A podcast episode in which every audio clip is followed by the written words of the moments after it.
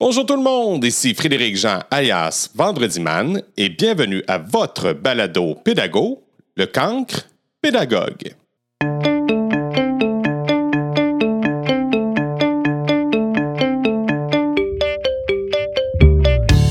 Aujourd'hui, je m'entretiens avec une personne que vous connaissez sûrement. C'est un auteur jeunesse qui est derrière la belle collection qu'on appelle Savais-tu, qui aujourd'hui célèbre ses 20 ans. Dans ce balado, nous allons apprendre énormément sur l'homme, mais aussi sur les couloirs qui nous mènent difficilement vers le merveilleux monde de l'édition de livres. On parle aussi de l'arbre de joie et aussi son nouveau livre qu'il est en train d'écrire. Il nous en donne quelques détails.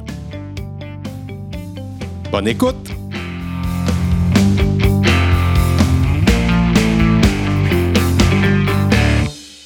Alain! Salut, ça va? Oui, ça va bien. Regarde-moi, qu'est-ce qu'il y a de bon aujourd'hui? Euh, qu'est-ce qu'il y a de bon aujourd'hui? Euh, je suis allé promener mon chien. Euh, j'ai travaillé sur mon projet avec les Japonais canadiens. Ça, c'est beaucoup, beaucoup, beaucoup, beaucoup, beaucoup de travail. C'est honnêtement, c'est le travail qui m'a qui m'a demandé, qui me demande le plus de temps et d'énergie depuis que j'écris. Mon Dieu! Bon, je peux te faire une histoire courte de ce que c'est, là, si, si tu t'endors pas trop. euh, non, si. Les, attends un petit peu, je vais te montrer les ACI. Tiens. OK. Oui. Alors, les ACI, c'est des équipes de baseball euh, japonaises, canadiennes de l'Ouest canadien à Vancouver. Okay. Et euh, c'est comme euh, une équipe euh, mythique euh, dans les années 20, 30 et 40, euh, ils ont été l'équipe la plus populaire du baseball senior de ce coin de pays-là.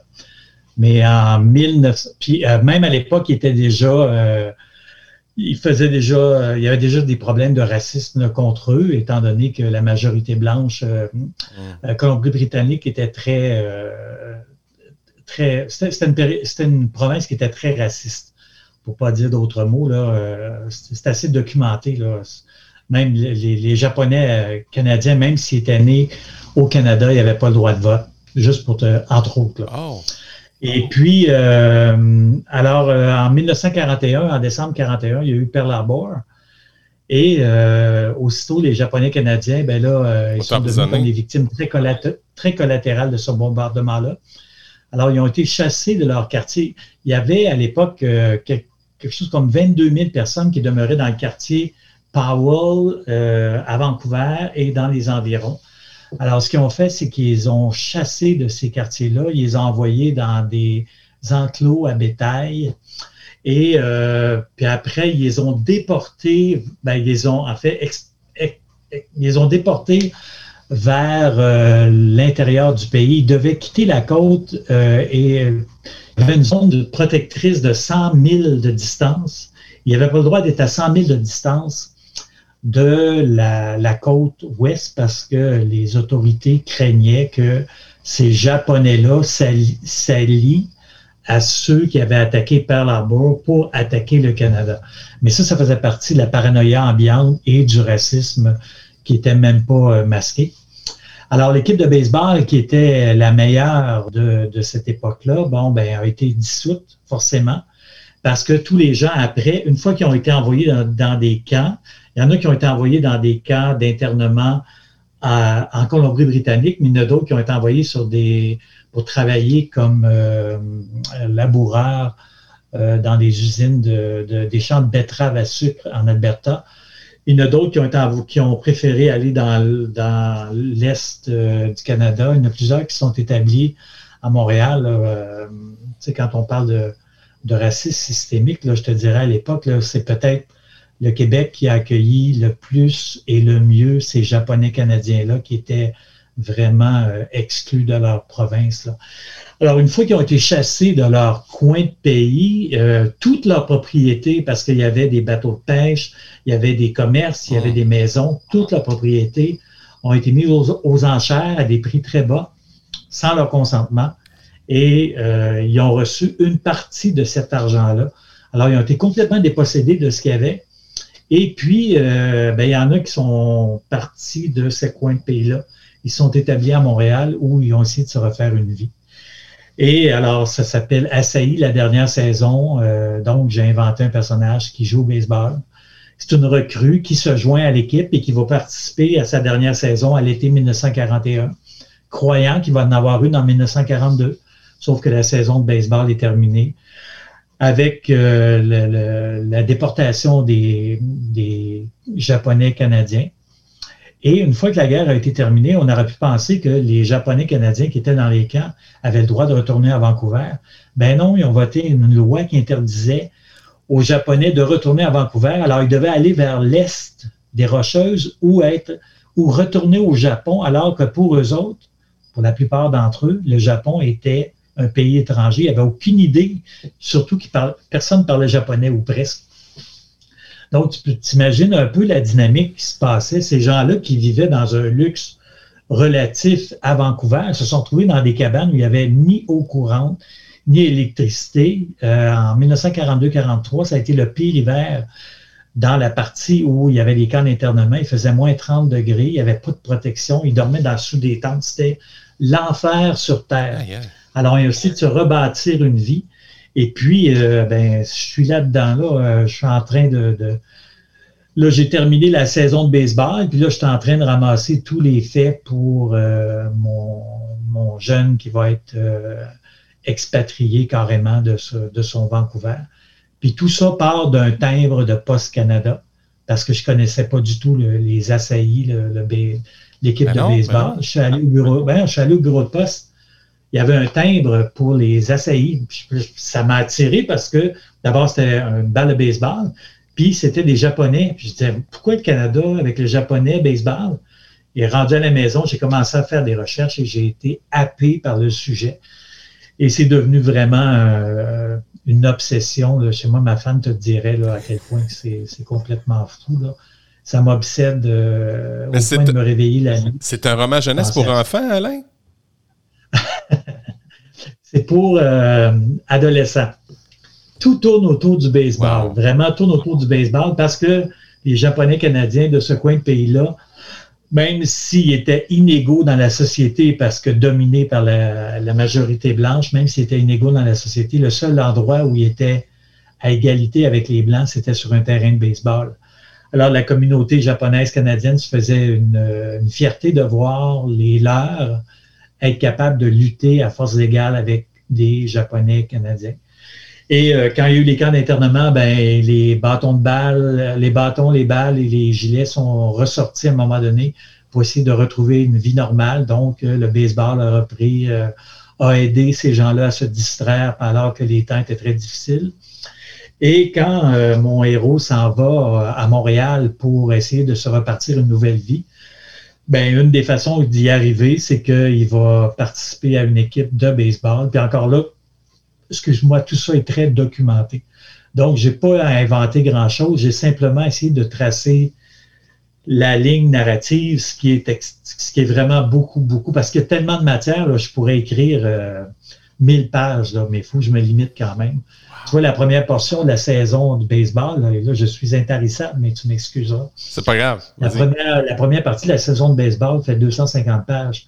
Puis là, je suis pas rentré encore dans Pearl Harbor, puis l'internement, puis euh, l'essai de retour à la vie normale. Fait que c'est assez, euh, c'est ça. Alors, euh, c'est là-dedans que je suis, mon ami Frédéric. Mais tu vas sortir ça comme projet quand, Alain, ce, ce livre-là? C'est vraiment intriguant. Euh, je pensais, initialement, ça devait être six mois de travail parce que j'ai eu une bourse du Conseil des arts du Canada. Oh. Ça devait être six mois de travail, mais tu vois, là, ça fait huit mois que je travaille là-dessus, puis j'en suis à peu près au tiers. Fait que ça va être à peu près une, année, une année et demie de travail là, si je veux arriver avec quelque chose de, potable à la hauteur de à la hauteur de ce qu'ils ont vécu, puis d'essayer de faire quelque chose de de qualité parce que c'est ça, je, je veux pas, euh, je même si tous les, les joueurs des assaillis sont morts, à l'exception d'un qui est rendu à, à 98 ans, euh, les ils ont des descendants, puis si jamais un jour ils mettent la main sur ce livre-là, je veux pas qu'ils soient gênés. Je veux qu'ils soient fiers de ça, puis c'est comme une responsabilité, donc je veux livrer le meilleur matériel possible. Mais euh, j'en ai encore pour au moins six mois, si c'est pas un an. Il y a vraiment beaucoup, beaucoup, beaucoup de choses. Je fais plein de clins d'œil, hein, je trouve plein de choses, fait que je fais des clins d'œil à des gens qui ont réellement vécu. Fait que des fois, je glisse juste une ligne, mais glisser une ligne, il faut que je passe à travers un livre, il faut que la ligne soit pertinente. Fait que c'est ma lubie du moment, pour ne pas dire ma lubie de l'année. C'est une super entrée en matière parce qu'Alain, on, on, te connaît très bien par tes livres Billy Stewart. On connaît aussi très bien par Les Savais-tu? Les Savais-tu euh, t'as mis sur, euh, sur la map. Euh, les enfants chez nous dévorent Les Savais-tu, là? Merci. Ben oui, ça nous a mis au monde carrément, Samuel Parent et moi. Puis il y avait aussi l'arbre de joie. L'arbre de joie, le capitaine statique. Oui, euh, capitaine statique. il y en a au-delà de 300, donc euh, il y en a quelques-uns. Tu es traduit dans plein de langues aussi, là. Oui, ben oui. En, anglais, en japonais, en chinois, en vietnamien, en coréen, en, en coréen, en espagnol, en néerlandais, euh, c'est pas mal, ça ressemble pas mal à ça. C'est assez fascinant. C'est fascinant, c'est fascinant. Puis moi, j'ai entendu une histoire. Tu me diras si c'est vrai. Étonne-moi. Ouais, vas-y. Euh, je vais te je voyais tout de go. Euh, ta relation avec Sam Parr, ça vient pas d'un apron de restaurant, ça? Bravo. C'est vrai? Il y a des bonnes informations. Oh oui! Raconte-moi ça, s'il te plaît c'est le restaurant Pizza Hut. Euh, comme tu le sais, dans une vie à, Victoriaville, le restaurant Pizza Hut qui n'est plus malheureusement. Non. Et euh, on était des fans de Pizza Hut, nous autres chez nous. C'est d'ailleurs à cause de ça que ça a commencé. Alors, on était allé souper. Euh, ben, en fait, j'avais brûlé le, souper ici parce que je suis très bon, je suis un très bon cook. Donc, alors mes enfants, on, on, a décidé d'aller faire un tour au Pizza. Et en arrivant euh, à notre place, il y avait un apron et sur le napperon, il y avait un, dessin qui était reproduit. C'était un garçon qui mangeait une pointe de pizza puis qui tirait le fromage. Et le dessin faisait très bande dessinée. Moi, je suis un fan de bande dessinée depuis toujours. Là, on parle de 1991, 92, 91. Donc, il y a 20 ans. Il y a 20 ans. Et euh, alors, euh, les coordonnées de la personne qui, qui, avait fait ça étaient à même le napperon. Ben voyons donc. reproduit sur les napperons. C'était un Sampar que je ne connaissais pas du tout. Et comme j'étais journaliste, j'ai pris tout ça en note. Je me suis dit, ah, il faudrait que je fasse quelque chose avec lui pour le journal. Donc, je l'ai rencontré, j'ai expliqué le contexte, puis j'aimerais ça faire un papier avec toi. Alors, j'ai fait un papier. Il y avait Samuel, 21 ou 22 ans. Il était un tout jeune homme. Puis moi, je commençais à essayer de faire des livres. Je n'avais aucun livre de fait, mais je travaillais fort pour en faire, mais ça ne marchait jamais. J'ai parlé de ça. Il y a un petit quelque chose qui me disait ce gars-là, faut que tu travailles avec lui. Puis euh, Frédéric, tu me connais, tu sais, je suis quelqu'un de très gêné, très timide, très réservé, qui a toujours peur de déranger. C'est une hantise pour moi. Mais je me souviens que lui, je l'ai vraiment achalé. Puis il dit Samuel, il faut qu'on travaille ensemble. Puis finalement, comme c'est dur de dire non à quelqu'un qui pleure puis qui est à genoux, ben là, Samuel a dit Ah, lève-toi un peu de dignité, on va travailler ensemble. Fait qu'on a commencé à travailler ensemble en 91-92 et il y a eu beaucoup d'essais, d'échecs et qui ont viré absolument rien pendant plusieurs années, mais on continuait quand même parce qu'on se disait il y a quelque chose à faire de ce côté-là. Et on a, on a abouti dans la revue Safarir avec la série Kalamazoo, qui est l'ancêtre des Savais-tu? En fait, c'est un gag, euh, un gag par scène. Et ce, le gag qui nous avait lancé, c'était la maman kangourou qui dit à son bébé kangourou qui est dans sa poche, elle lui dit, tu peux pas aller jouer tant que tu pas fait le ménage de ta chambre. Alors ça, on, trouvait que c'était une bonne blague. Oui, c'est bon. On a fait un Oui, oui, mais merci. On a fait un paquet de blagues comme ça. Il en paraissait quatre par mois. Alors, c'était notre petite entrée dans, le monde de la publication. Puis quand on a eu à peu près une soixantaine, on s'est dit, on va envoyer ça aux éditions Michel Quintin. Il se spécialise dans les livres sur les animaux.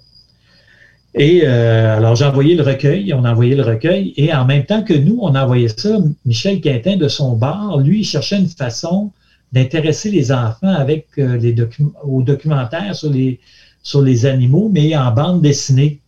Alors, oui, synchronicité. C'est arrivé vraiment en même temps.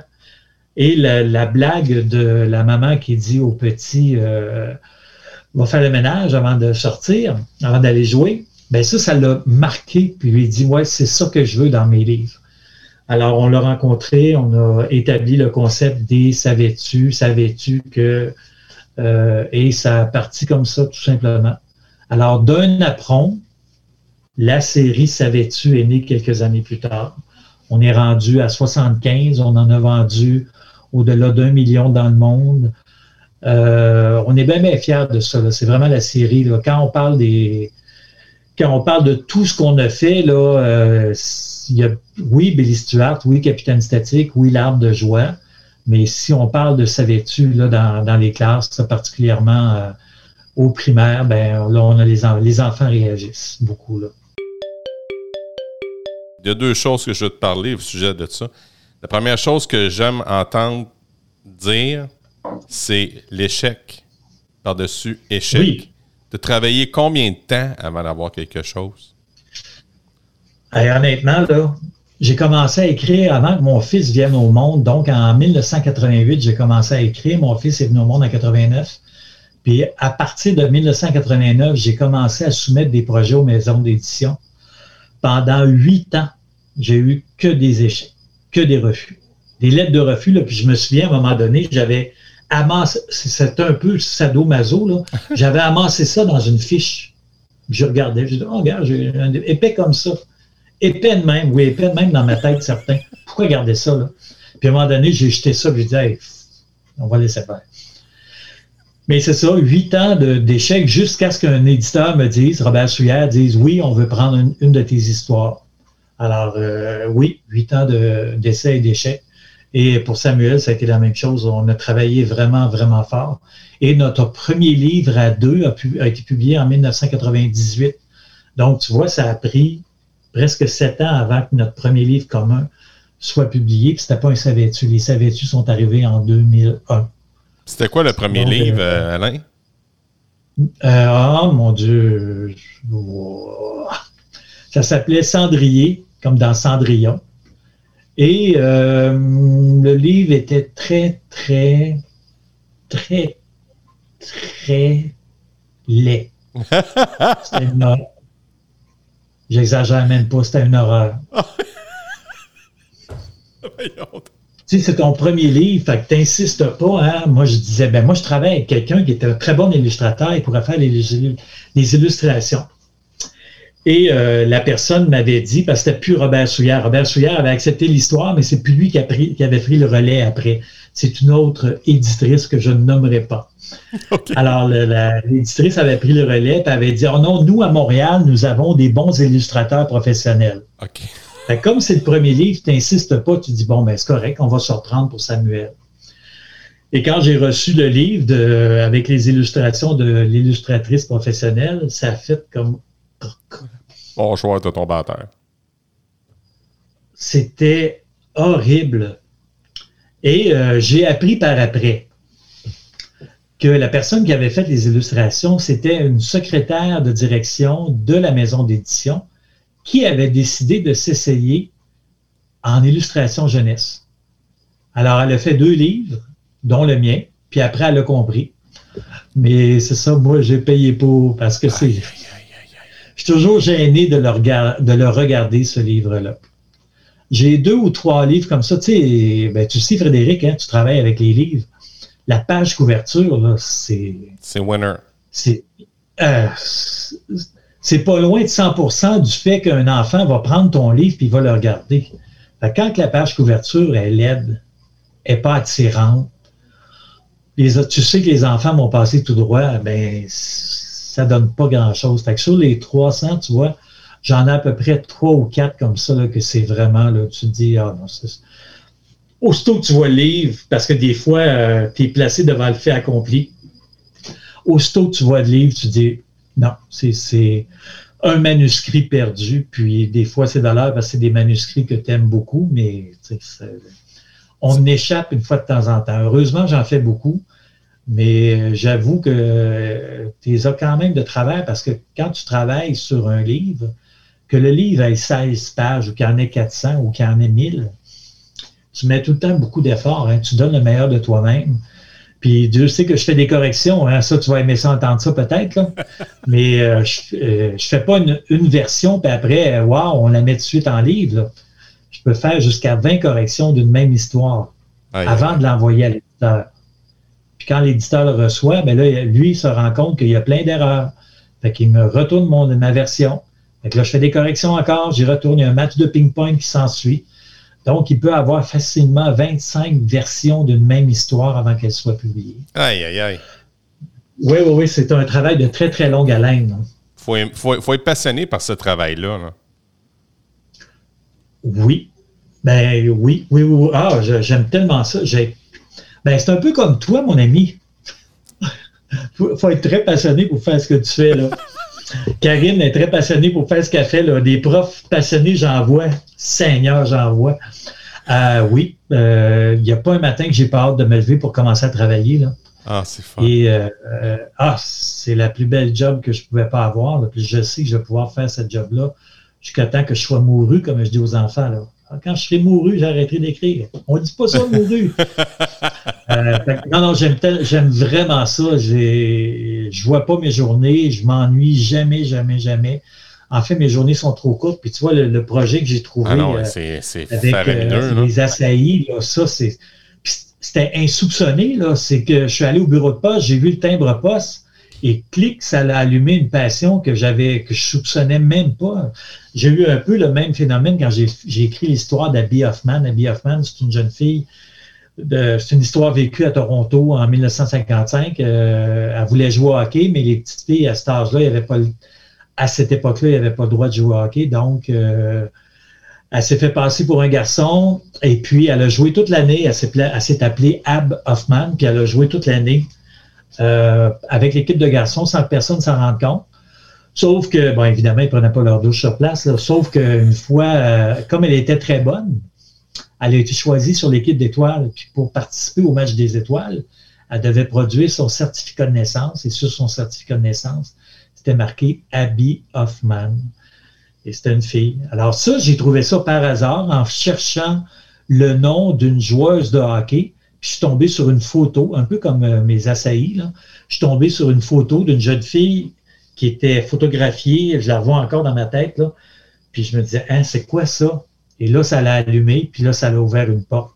Puis là, je me suis retrouvé sur avec un projet de 360 pages qui m'a absorbé pendant six mois de temps. Mais assailli, c'est comme euh, wow. Alain, on prend une pause pour la minute Pearson RP avec Kaki. Ah, ce cher Alain, quel auteur, quel homme captivant. Une heure pour parler de lui, ses passions et ses réalisations. Ce n'est pas assez que dire de cette courte minute que j'ai avec vous. C'est bien peu. Alors d'abord, si vous êtes intéressé, vous aussi, par l'ASAI, cette équipe de baseball canado-japonaise de Vancouver, je vous invite à consulter l'Encyclopédie canadienne, un site où on peut en savoir davantage sur cette équipe qui s'est démarquée entre les années 1914 et 1942. Et en attendant que M. Bergeron termine son roman sur le sujet, eh bien, je vous propose un excellent roman jeunesse publié en 1999 dont le titre est C'était un 8 août. Le thème du baseball en trame de fond, toujours, l'auteur emporte le lecteur dans une histoire originale où le personnage principal voyage dans le temps. Quelle œuvre fabuleuse. Et dans son entrevue, M. Bergeron aborde l'histoire sur Abby Hoffman, qui l'a romancé.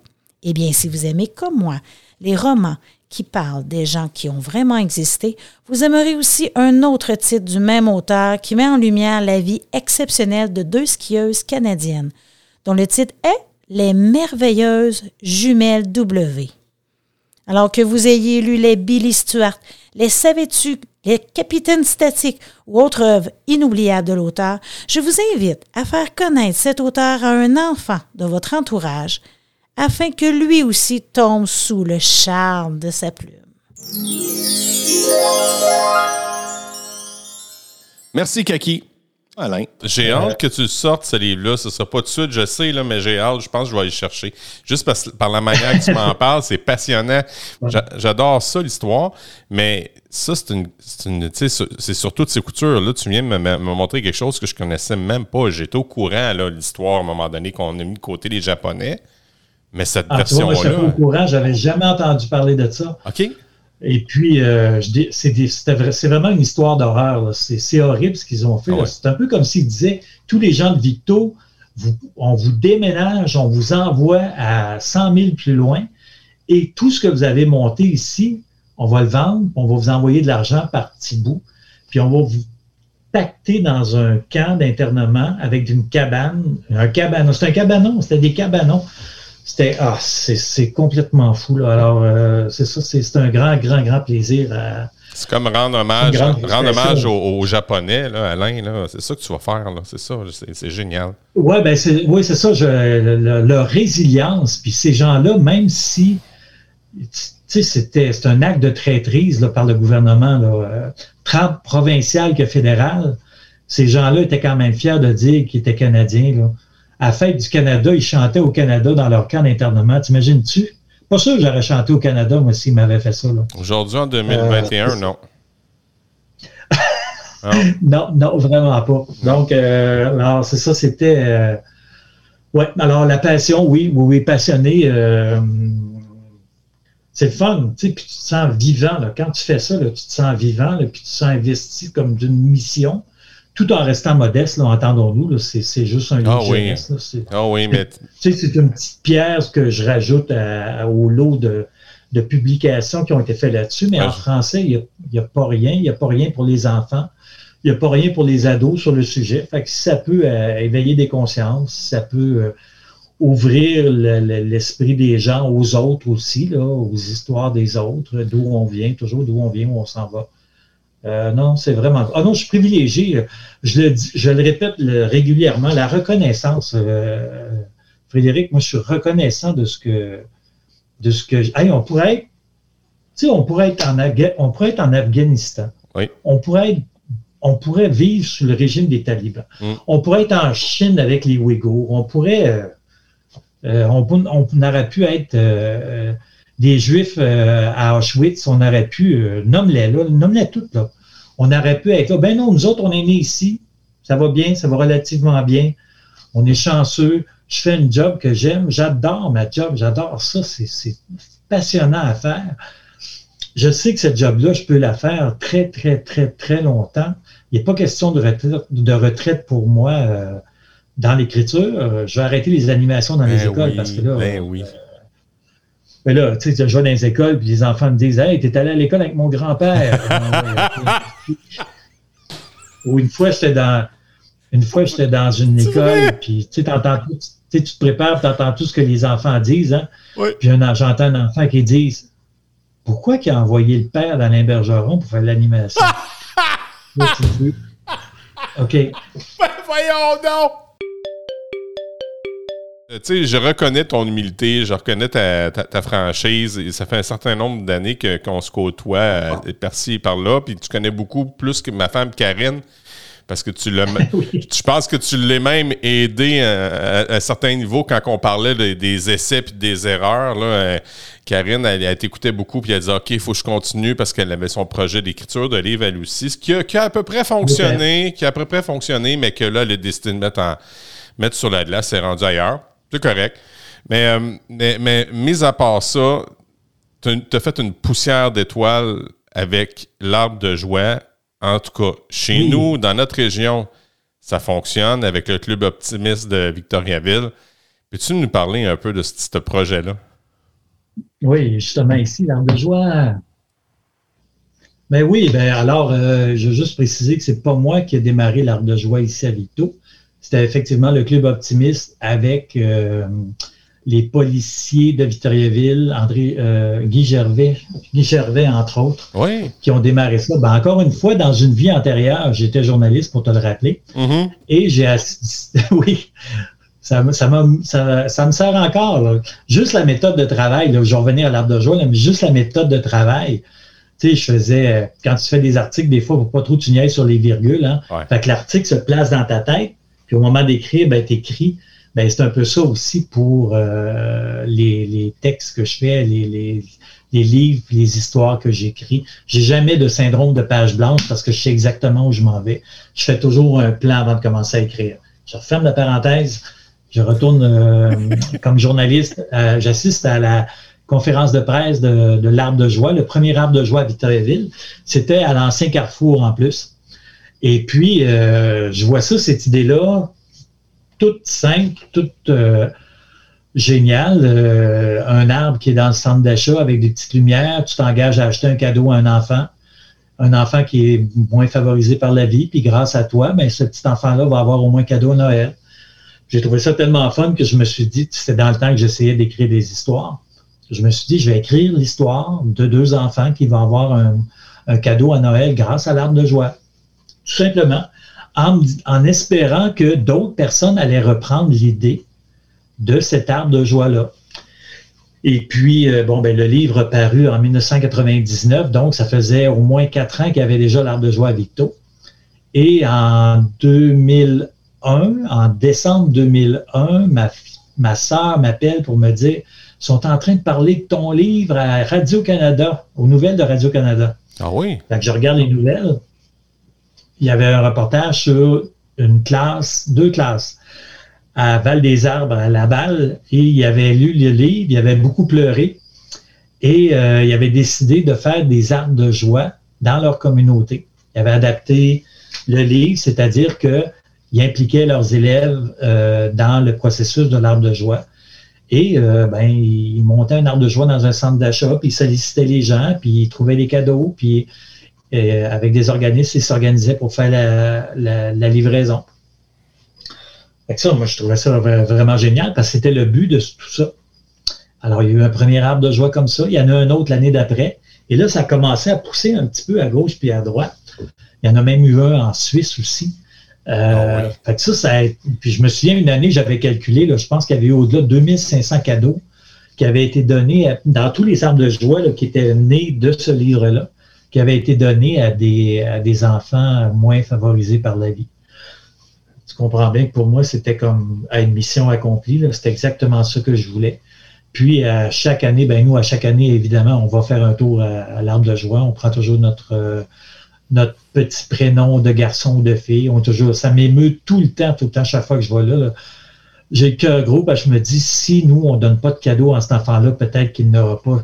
Tu sais, les enfants, c'est pas vrai que tout le monde n'est égal. Il y a des enfants qui viennent au monde, ils ont deux prises contre eux autres quand ils n'ont pas trois.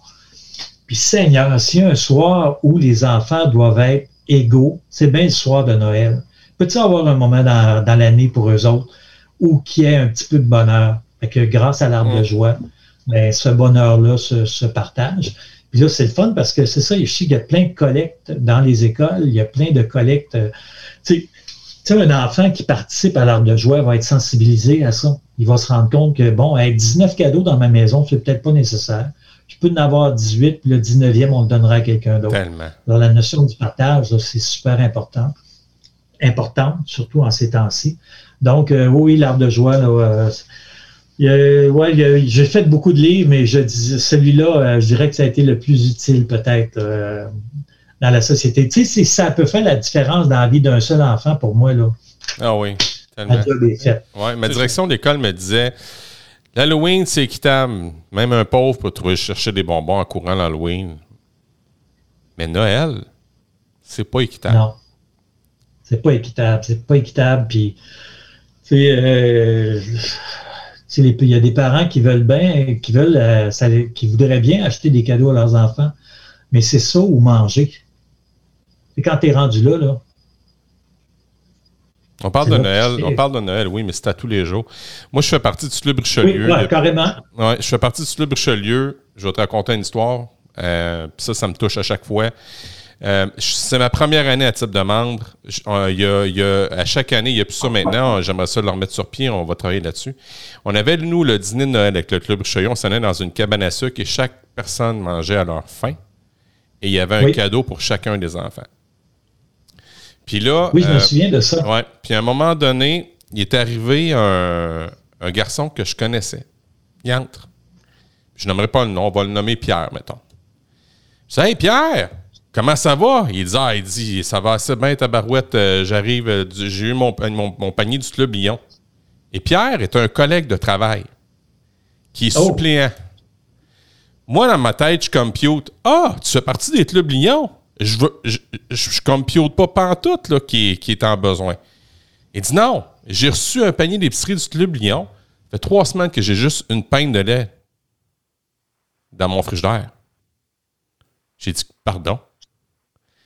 Puis là, là c'était ma première claque en plein visage parce que là, j'ai vu que la, la pauvreté n'avait pas de visage. Non. Puis là, je me suis euh, OK, euh, là, j'étais très, mais très mal à l'aise parce que je ne m'attendais pas à ça du tout. À l'époque, on était en plein renouvellement de convention collective. Est-ce qu'est-ce qu'ils font les enseignants dans ce temps-là? Oups, ils se protègent, ils prennent plus de congés, hein, ils ont peur, ils ont peur. C'est une réaction émotive qu'ils ont. Fait que lui, il s'est ramassé avec plus de suppléance. Fait que là, lui, il avait des enfants, là. Trois enfants. Ah. Pierre, entre guillemets. Fait que Pierre, Pierre, entre guillemets, ses enfants ont mangé à leur faim, ils ont un cadeau, ils étaient contents. Là, là, moi, je connaissais, vu que je le connaissais, là, je me sentais investi. Je suis allé voir mon, mon, mon, club. Je dis, y a-tu quelque chose qu'on peut faire? Peux-tu donner de la nourriture? Il y en a, tu sais, il y en a, oui, ils mangent à leur faim, mais il n'y en a pas dans le frigo. Il y a le panier de Noël, oui, mais tu sais. Ben oui, oui, c'est ça. Et là, il y avait des restants. Il a demandé, veux-tu des restants? Il dit, ah oui, j'en prendrais. OK. Fait qu'on lui donne des restants. Puis là, OK, il y a la bouffe. Les jeunes ont eu un cadeau de Noël, ça va. Mais après ça, là, euh, après Noël, il n'y a plus rien. Il n'y a plus rien. Et là, j'étais allé voir mon club, je dis, écoute, je suis vraiment abasourdi. J'ai reçu un crochet de gauche en plein visage. Euh, on peut-tu faire d'autres choses pour aider cette famille-là? Je les connais. Puis c'est pas le mec qui va travailler plus. Là, euh, les, gars qui étaient avec moi, ils, en revenaient de pas. Puis ils m'ont dit, ben, tout écoute, on va donner 600 pièces. Puis, wow. ouais, puis là, il dit, tu tu t'es connais assez qu'ils font, tu sais, qu'il n'y aura pas, euh, mettons, je sais pas, gagé ou, tu sais, on comprend, là. Je dis, non, non, non, je le connais assez bien, tu sais, c'est un, gars que je connais très bien. là, Pierre n'est pas au courant que je que j'ai le 600 dollars, il s'en va. Puis là, il me dit, ben, tu vas aller le porter. Oh my God. Ouais, là, j'en parle, j'ai encore des émotions. Puis euh, je me suis ramassé chez lui, je savais où il demeurait, Pierre. Je cogne à la porte. Puis là, euh, j'ai dit, bon, Pierre, tu sais, euh, ça nous a beaucoup touché ton histoire. Moi, je veux, on veut t'aider. Puis je sais que c'est temporaire, mais tu sais, je pense que tu as besoin d'un aide quand même. Fait qu'on t'offre ça, ce montant d'argent-là. Je dis même pas le montant. Puis là, la, la, sa femme pleure comme en sang de l'eau. C'est pas euh, pleurer de joie, c'est du sang de l'eau.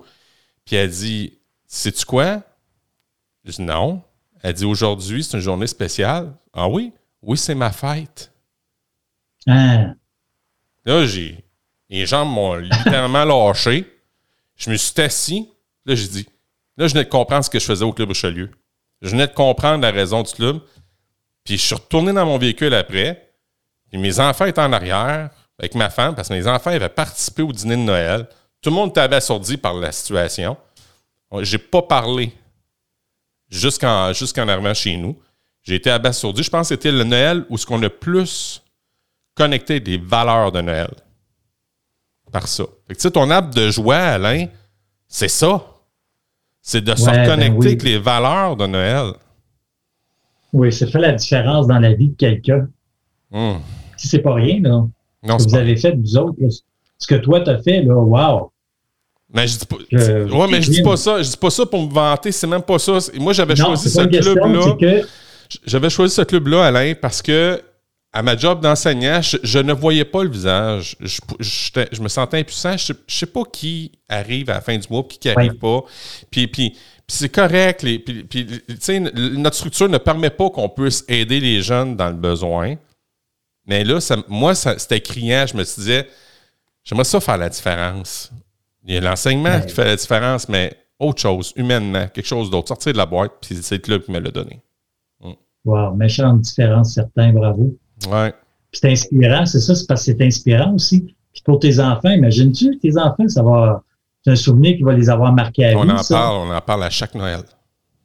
Ben, ça doit. Oui, parce qu'il y avait ma, ma fille. Euh, oui, vas-y, vas-y. Ouais, dis donc, les Richelieu, est-ce qu'ils ont un signe secret comme les chevaliers de Colomb? Je vais te dire non. OK.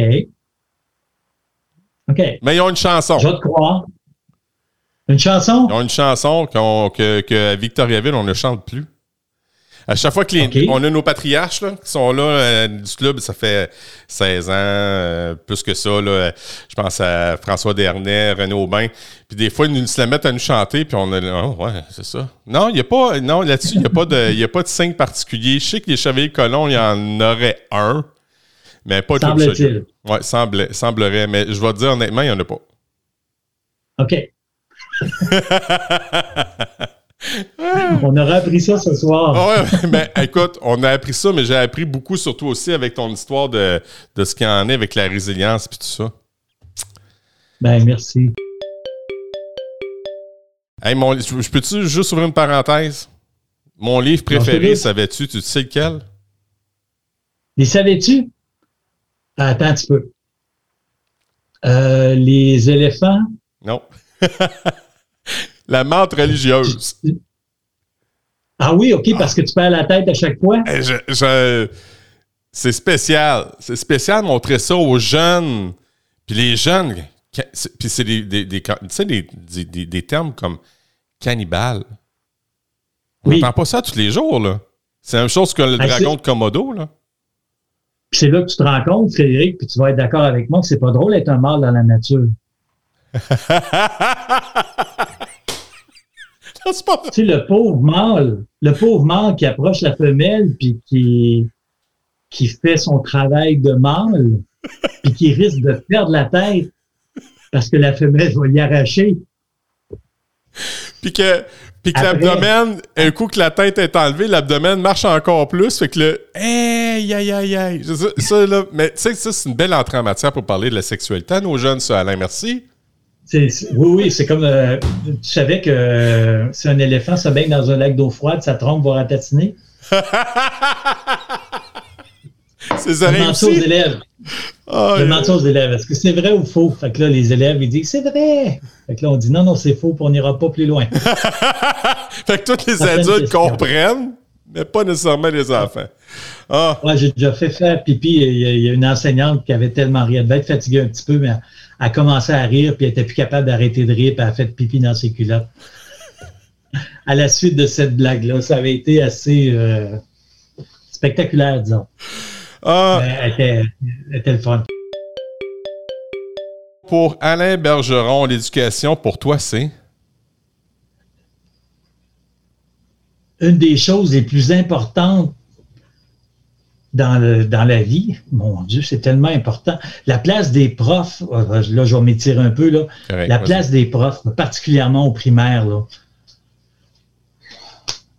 Moi, j'ai quand mon père était très malade quand j'étais jeune, et puis euh, les professeurs, euh, on passait beaucoup de temps avec, puis ils savaient quand ça allait pas bien. Et il y avait des moments où c'était très difficile, puis les professeurs étaient là puis il, savait quand venait le temps de me consoler. Alors, quand tu as un bon prof, c'est une bénédiction, euh, ça qui va te marquer à vie. Euh, mes professeurs de primaire, moi, je les ai jamais, jamais, jamais oubliés. Euh, c'est tellement important, Seigneur.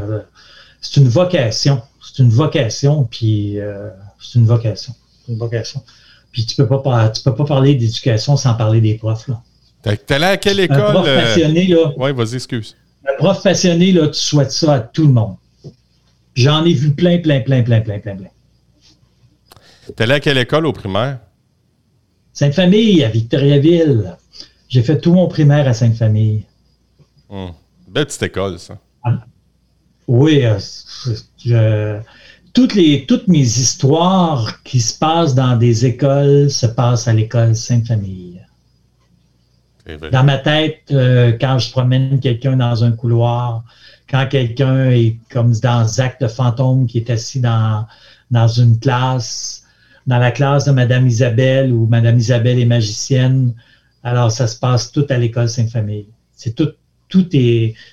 Quand on dit que les, quand on dit que les souvenirs sont, sont marquants, s'imprègnent dans notre mémoire, euh, dans mon cas, c'est très vrai. Alors, j'ai pigé dans cette case-là, et je peux quand je bâtis une histoire, euh, Zut, avec le garçon qui était à la salle de bain, ben, j'étais dans la salle de bain, euh, j'étais dans la salle de bain à l'école Sainte-Famille aussi.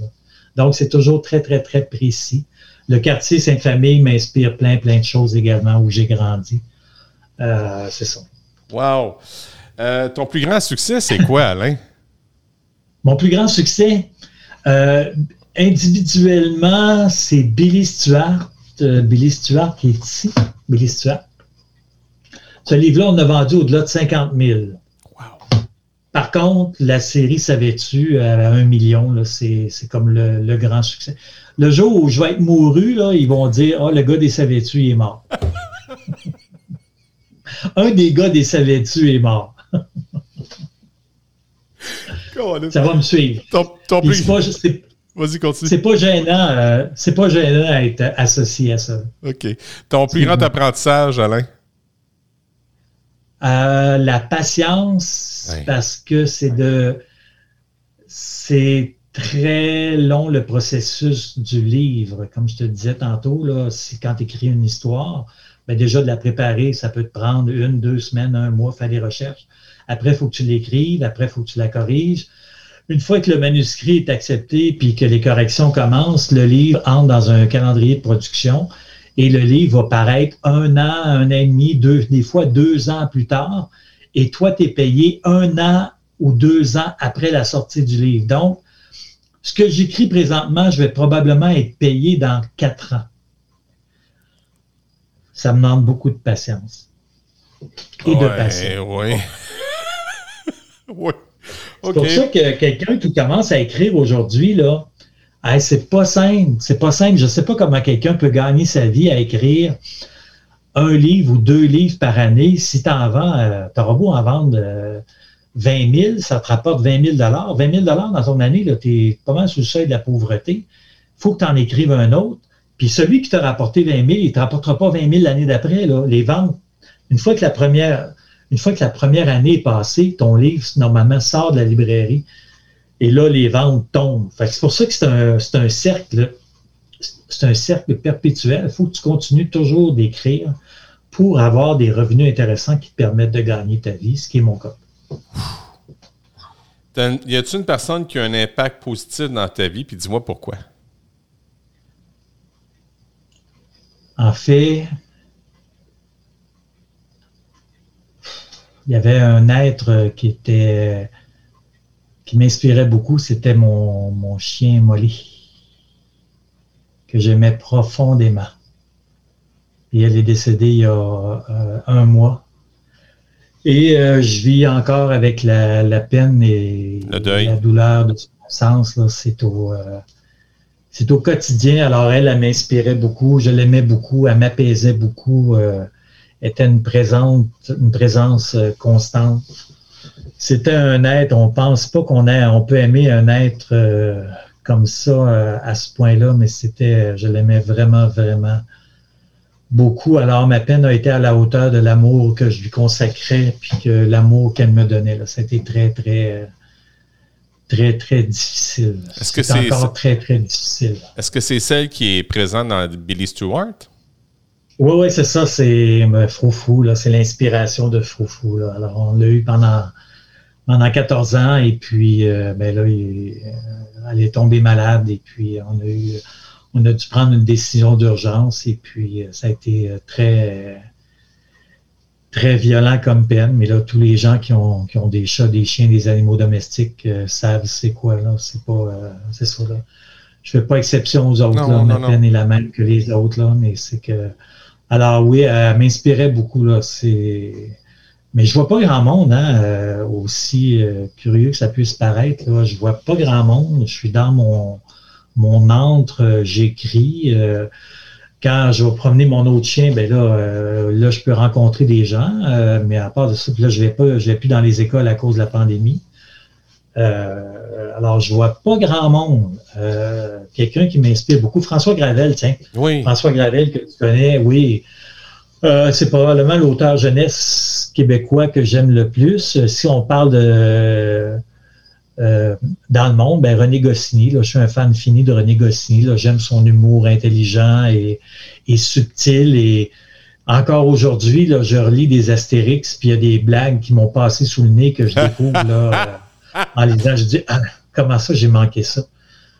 Là, je dis, ah, toi, mon René Goscinny, tu m'as encore eu, là. Puis, euh, fait que René Goscinny, là, ouais.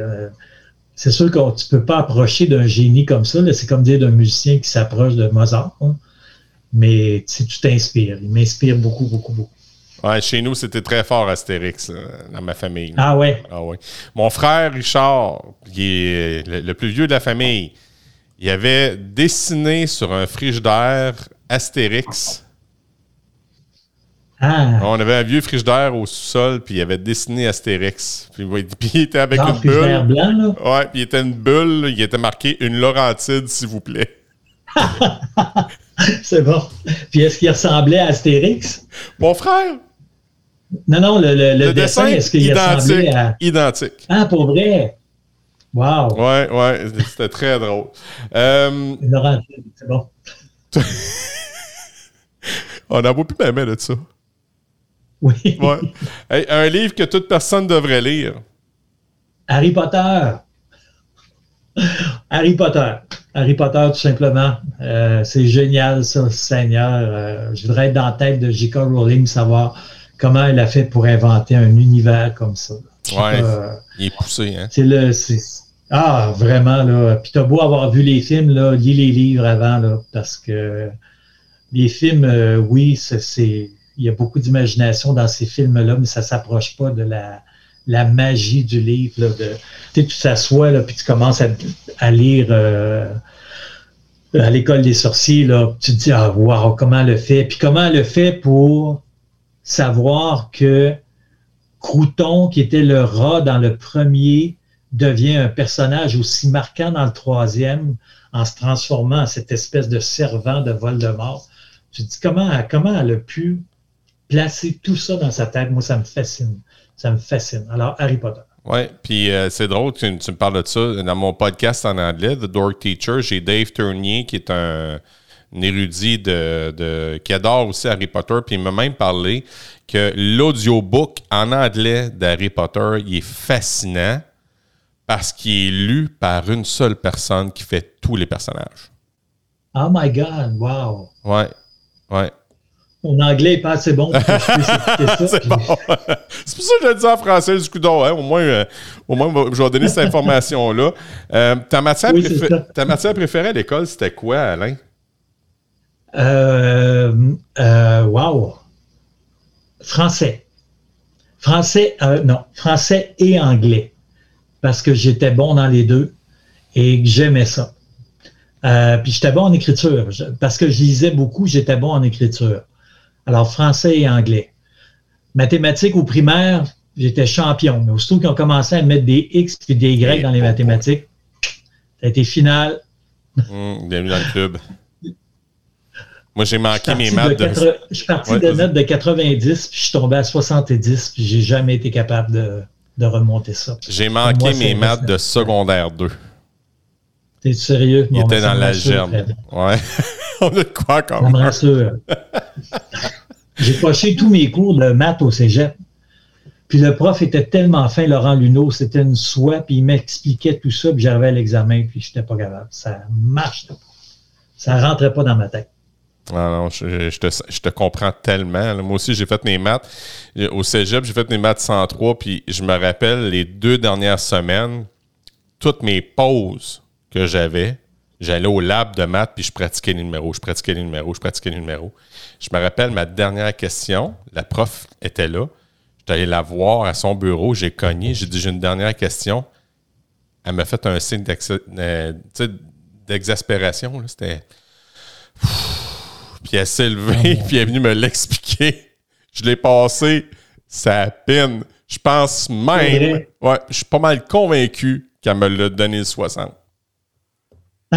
c'est bon. Il fallait que j'aille 71 pour réussir mon, mon examen pour avoir 60 et j'ai eu 60.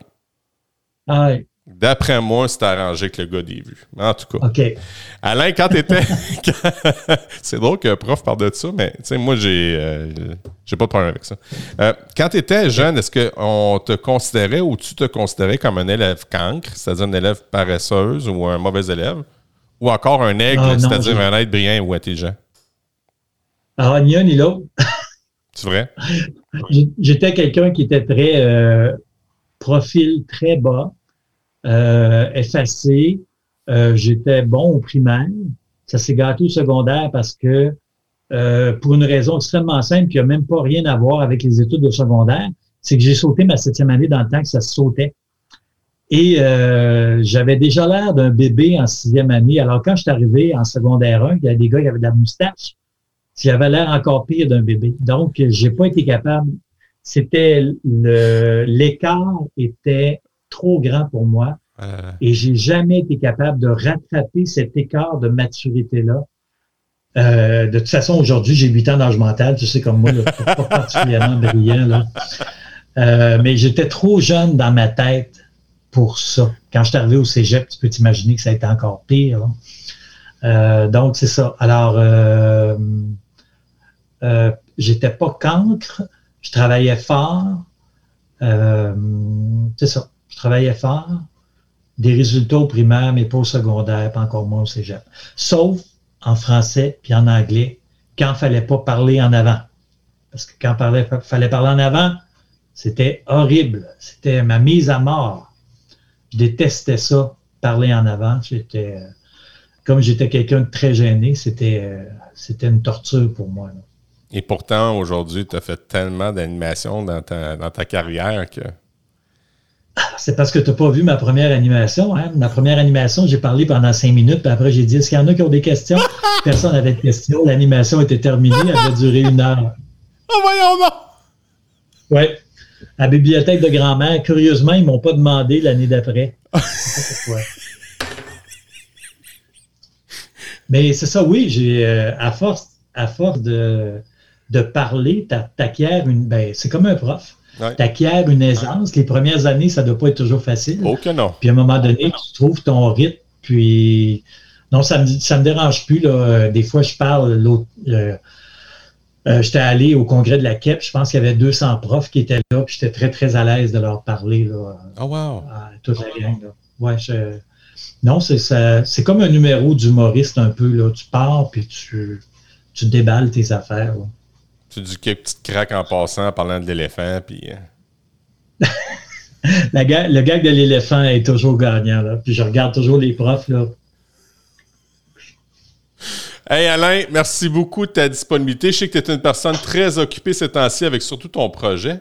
Puis euh, C'est je, te, fou, là. je te souhaite, un- je te souhaite long- longue vie avec ce projet-là de baseball avec les, les Japonais. Wow. Puis, euh, puis, puis j'ai bien hâte de te montrer mes podcasts qui vont parler de tes livres Oui. en anglais. Vraiment. J'ai hâte de voir ça. Merci beaucoup. Ça a été très agréable comme discussion, cher Frédéric. C'est ce qui met un terme à cette 14e épisode de la deuxième saison du Cancre Pédagogue.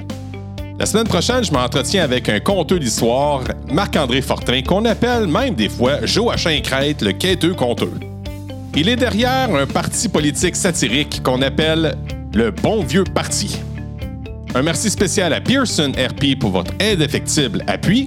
Merci également à mon frère Bob pour cette merveilleuse mélodie. Merci à ma charmante Kaki pour la minute Pearson RP et je ne peux passer sous silence ce travail extraordinaire de mes deux collaborateurs, Julie et Yannick. Puis encore une fois, j'ai envie de vous dire Hey guys, think love! Salut tout le monde, à bientôt